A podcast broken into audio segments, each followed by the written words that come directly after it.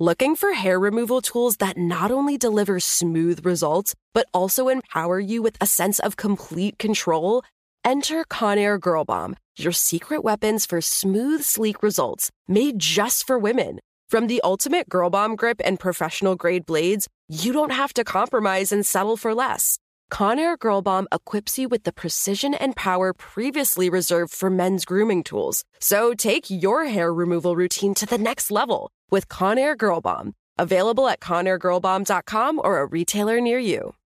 As important as choosing the right destination when traveling is choosing the right travel partner. Gene! Gene Fodor! Gene, was good! But be careful, because the worst trips result when two partners have two different agendas. The CIA really need your help, Gene. Freeze, Americano! Huh? Oh! Gene, run! Listen to Fodor's Guide to Espionage on the iHeartRadio app, Apple Podcasts, or wherever you get your podcasts. Hi, I'm Ashley Flowers, creator and host of the number one true crime podcast, Crime Junkie. Every Monday, me and my best friend Britt break down a new case, but not in the way you've heard before, and not the cases you've heard before.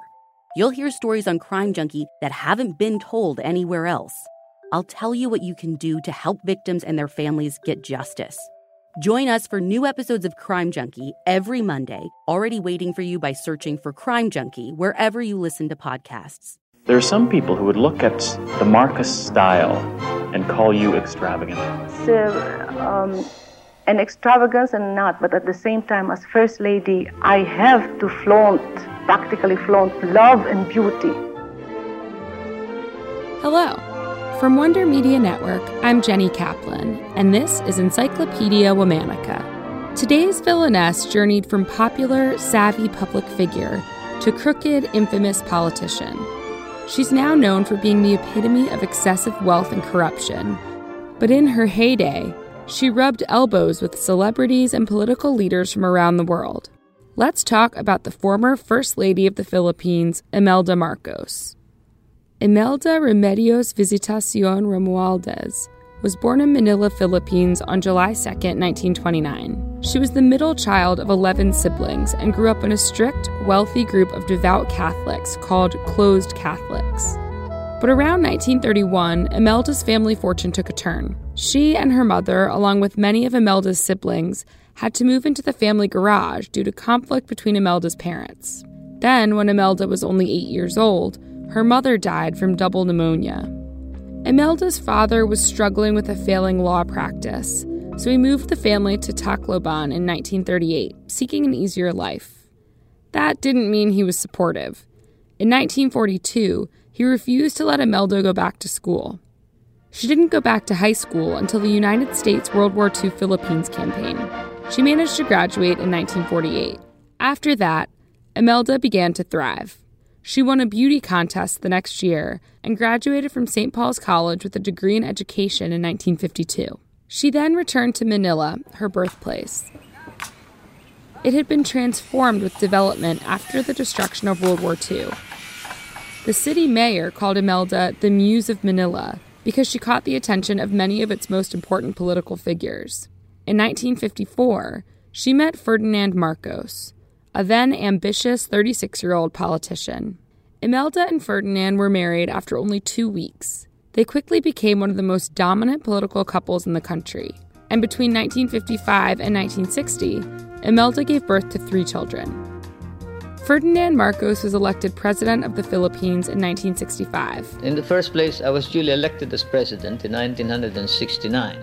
Imelda's glamour and political knowledge seemed to make her the perfect first lady. She beautified the capital city and was an asset when it came to meeting with political leaders from around the world. But things really went downhill after Ferdinand was reelected for his second term and declared martial law. Domestic opinions of Imelda dropped. People saw her spending as excessive and resented the unequal political favor she offered relatives. The politician Benigno Aquino Jr., who was also one of Imelda's exes, was one of her most vocal critics. The Marcos regime exiled him to the United States. Despite threats from Imelda, Benigno flew back to the Philippines in 1983 and was immediately assassinated by government forces. His widow, Corazon Aquino, subsequently became one of the Marcos' top political opponents. The Marcos ran a government rife with financial corruption. During the next election in 1986, they faced a strong opposition movement centered around Corazon Aquino. The Marcos regime committed massive voting fraud in an attempt to keep power. The strategy failed, as it was so blatant and outrageous that it caused the military to withdraw support. Just like that, Imelda and Ferdinand were on the run. The couple fled to Hawaii on February 25, 1986. Investigations then revealed the true extent of the Marcos family's corrupt spending, particularly Imelda's. She left behind an opulent fashion collection and as many as 3,000 pairs of shoes. Discovered in Imelda's closet in 1986, the world was, well, appalled and flabbergasted. Imelda became a worldwide symbol for excess and ill gotten wealth, with her shoes acting as the ultimate representation. Imelda's husband passed away in 1989, and she faced corruption and embezzlement charges in both the US and the Philippines. Nonetheless, she returned to the Philippines two years later to rekindle her career as a politician. After a failed presidential bid, she served two terms in Congress on a Filipino island. Just last year, Imelda was convicted of corruption and sentenced to 42 years in prison for her crimes. Still, it's mostly a symbolic victory for her opposition. She'll likely remain free on bail for the rest of her life, and she continues to deny any wrongdoing. Imelda is still alive and still involved with politics in the Philippines despite her rocky history. Two out of her three children continue to run for or hold office. Though Imelda Marcos' political career continued after her convictions, she'll always be known to the world as the politician who bought thousands of shoes on the taxpayer's dime. Tune in tomorrow for the story of another famed villainess. Special thanks to Liz Kaplan, my favorite sister and co creator. Talk to you tomorrow. Before we go, a few words about another podcast you might like. Need a little creative inspiration? Check out Just the Beginning, Kickstarter's podcast about how independent creators bring their ideas to life. Meet an artist touring the US in a mobile tattoo shop for women, a designer turning discarded plastic water bottles into chic eyeglasses, and the creator of a new kind of dating app, one inspired by personal ads in vintage lesbian erotica. Listen to the entire first season of Just the Beginning on Apple Podcasts, Spotify, or wherever you find your favorite shows. And be sure to subscribe to catch new episodes. Looking for hair removal tools that not only deliver smooth results, but also empower you with a sense of complete control? Enter Conair Girl Bomb, your secret weapons for smooth, sleek results made just for women. From the ultimate Girl Bomb grip and professional grade blades, you don't have to compromise and settle for less.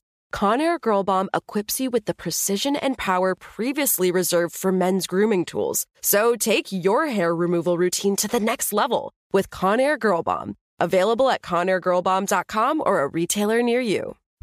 As important as choosing the right destination when traveling is choosing the right travel partner. Gene! Gene Fodor! Gene, was good. But be careful, because the worst trips result when two partners have two different agendas. The CIA really need your help, Gene. Freeze, Americano! Huh? Oh.